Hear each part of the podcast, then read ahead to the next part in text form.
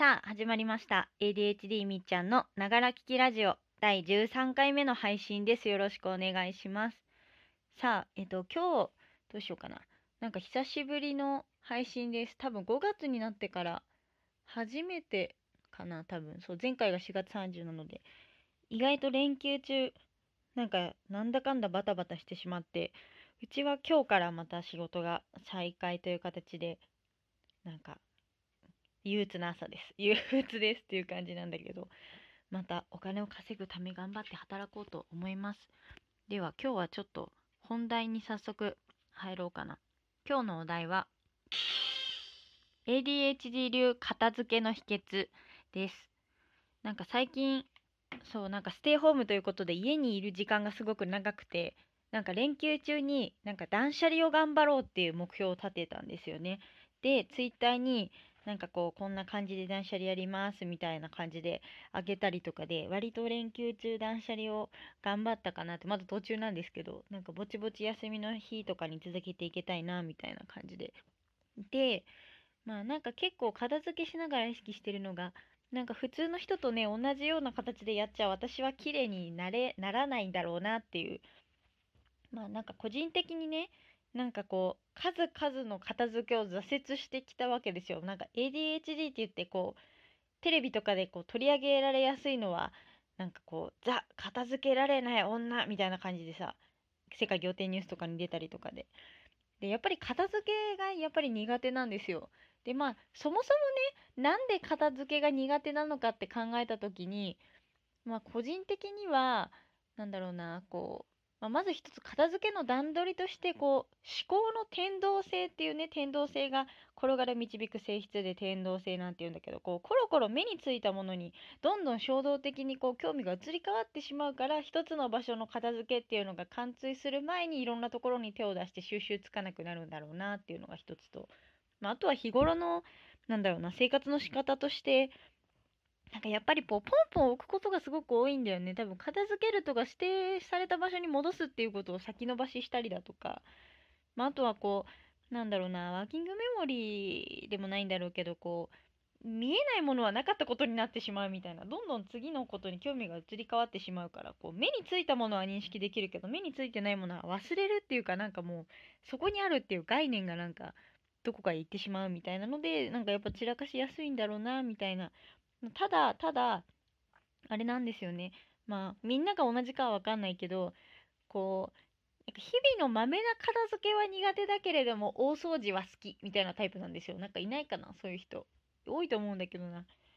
多分ね、あの、毎日ね、めんどくさいからさ、先送っちゃうから、毎日さ、ちょこちょこ10分片付けとかできないんだけれども、なんか今日大掃除やるって決めて、スイッチが入れば、なんていうの、多分、あの、歌集中全開モードに入れば、なんか永遠と片付け続けられるみたいな、なんか、だから片付けるときはね、その思考がコロコロ転動しながらね、いろんな部屋を一気に片付けるからね、一気に綺麗になるんだけどね、一回綺麗になるとめっちゃ綺麗になってね、しばらくそこそこ綺麗なんだけど、一回散らかり始めるともういいやってなって、なんか全部が魔界を化していくっていう、大体私はそういうパターンなんですよね。で、それら踏まえ、なんか個人的にはね、ADHD 的な私みたいな人がね、片付けを、まあ、大掃除かな。大掃除。小掃除はね、できないからね、もう諦めるとして、まあ、大掃除のコツがね、2つあると思っていてね、えっ、ー、と、まあ、1つのコツが、なんだろうな、待って、どっち話そうと思ったんだっけ？まあ、1つのコツがね、あの、もうとにかくこれに尽きると思うのがね、もう物の、物の所有量を減らす。ほんとこれしかない。自分、自分ではね。なんかもうやっぱりさ、散らかるからさ、一人暮らし時代からさ、もうありとあらゆる片付けの本とか、YouTube 見たりだとか、収納術試したりだとか、あの、こんまりさんの本、今をときめくなんか片付けの魔法みたいな、超読んだりしたけどね、なんかやっぱりね、ハマらないんだよね。ほんと王道的なやつはね、隅から隅まで読んだんだけれども、やっぱりさ、そういうこう、さっき言ったこうなんで散らかるのかっていうなんか理由みたいなところにも起因するけどさ、やっぱり散らかる、なんていうの、理由とかさ、そもそものなんか発想の仕方とかこう片付け、片付けられないっていう根本的な気質が違うからさ、片付けの仕方とかさ、こう収納の仕方とかをさ、どうのしたところでさ、小手先のなんとかでしかないっていうか、結局ね、やっぱ結局散らかるんですよ。どんだけ細こと細かになんか素敵な収納収納とかをやっても結局散らかるんですよ。でまあどうしたらいいかって考えた時にねやっぱりねあの散らかってしまうのはね自分まあ私はだけどね自分がこう管理できるもののなんていう所有キャパキャパ量を超えてものがあるともうそれはどうしようもないんですよ。もうキャパを超えてものを持ってしまっているといくら小手先の技術で少し片付けをしたって維持ができないんだよね。散らかってしまうっていう、まあ、だからこう個人的にはねとにかくこう自分のキャパに見合わないものは全て捨てるっていうこうジャッジの仕方がポイントであの普通のね方々だとなんだろうこう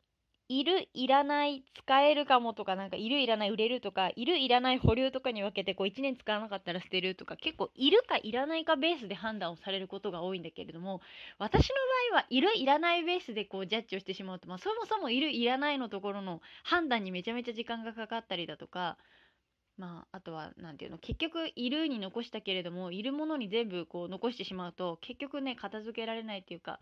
なんだろうそのジャッジの基準で一番大事なのはさあの何大は小を兼ねるとかないよりはあった方がいいっていう伝え方を考え方をね完全に全捨てした方がいいと思っていてなんかね大は小を兼ねるではないんだよね。ADHD にとってはないよりもあることの方が弊害だったりするんだよね。なんかこう部屋とかさなんかこう居住地とかってさここに住みますって言うと家賃が発生するわけじゃん。それと一緒でさなんか自分のスペースに物があるっていうのはさただではないっていうかさ家賃を消耗するのと一緒でさスペースを消耗してるしさその分こうここにこれがあるとかっていう頭のキャパも消耗してるしさあることイコールいいことではないんだよね私たちにとっては。それで生活が回らないぐらいさなんか支障が生まれるわけだからね。だから結局いるかいらないかではなく自分がこれは持てる範囲のものか持てない範囲のものかっていうのを考えなきゃいけなくって。自分がねこう片付けをする時の基準っていうのはいるいらないではなく何て言うんだろうななくても大丈夫かっていうベースで考えるっていうかもう本当にもう最低限これはないと困るっていうものだけを残してなんか後のね微妙な使えるかもしれないとかっていうものはもう全部捨てるみたいな迷ったら全部捨てるみたいな感じ。でとにかくその、まあ、結局さ片付け方とか収納の仕方とか小手先のやつじゃなくてこうゴールをどう設定するかでね私にとってのゴールは、まあ、とにかく ADHD の私がなるべく綺麗を維持できてなんかこう健やかに過ごせるこう居住環境を整えるっていうことが第一だからなんかそのためにはもう物を減らすしかないんだよね。やっぱりこう物が多いと必然的に引き出しの奥にしまうとかカゴの奥に入れるとか畳んでどっかにやるとかなんかそういうプロセスが必要になってやっぱりそうなってさこう物をしまうために見えなくしたりちっちゃくしたりとかするとさもうなかったと同然みたいな使いになってしまうからやっぱり第一目標はね物を減らすで自分の物を持てるキャパは普通の人よりも少ないっていうことをね認識するっていうのがすごく大事だと思うんだよね。で、まあ、その自分のキャパに合ったものを維持管理していくっていう形にした方がね私は断然多分今ね今も今夫と住んでる家もね相当散らかすんだけれども物をねやっぱり同棲のタイミングでほぼほぼ実家から持ってこなかったっていうのが良かったっていうか本当に自分が生きるために最低限のものだけこう買い足していった感じだから不必要なものはね全て実家に置いてきたっていう実家は汚いんですよ今も みたいな感じだから多分ねそもそものものの共有量が少ないから、まあ、そこそこなんとかなっているっていうかなんとかなってるっていうかね散らかるんだけど散らかってるのもあの共有スペースじゃなくってこうこうねこうみっちゃんの場所ねって割り当てられたスペースだけ魔界のごとく汚くなるっていう感じなんだけどそこだけを汚くするにとどめられてるっていうのは物の許容量が減ったからなんだ許容量。っていうのは間違いないかなと思っていてとにかく物を減らすこと。で物を減らすにあたっていつも大体このルーチンでやるのは一回ここをきれいにするって決めたらそこのものを一回全部出す。一回全部出してとりあえずついでにそこを掃除してね。一回全部出した後にさっきやったなんか選別をやるんですよ。なんかいるいる捨てるまあねやむを得ない時は保留にしたりもするんだけどもうとにかくねいるがもうゴミばゴミ袋を片手に迷ったものを全部捨てるみたいな。でゴミ袋をたくさん出す。なるべく捨てるみたいな。そう。っていう感じであのなんだよなろうないるいらないとかときめくときめかないとか必要不必要とかまだまだ使えても使わなくても生きられるものは全部捨てるみたいな。なんていうの大大抵のものはね買えばなんとかなるんだよ買っもなんとかならないものは思い出品ぐらいで思い出品はもう思い出思い出品っていうファイルを作ってそこに入れるんだけど大体のものはね買えばなんとかなるからそんだけバンバン捨ててるけど生きられないぐらい困ったことは一度もない。まああれ捨てちゃったよと思って100円ショップとかに行くことはあるけどそこであれ捨てちゃったよとかあまだ使えるのに捨てないとなっていう痛い思いをすると痛い思いをねすればするほどね次買う時にねこれは本当に必要なものかっていうジャッジしようっていう心が芽生えるからね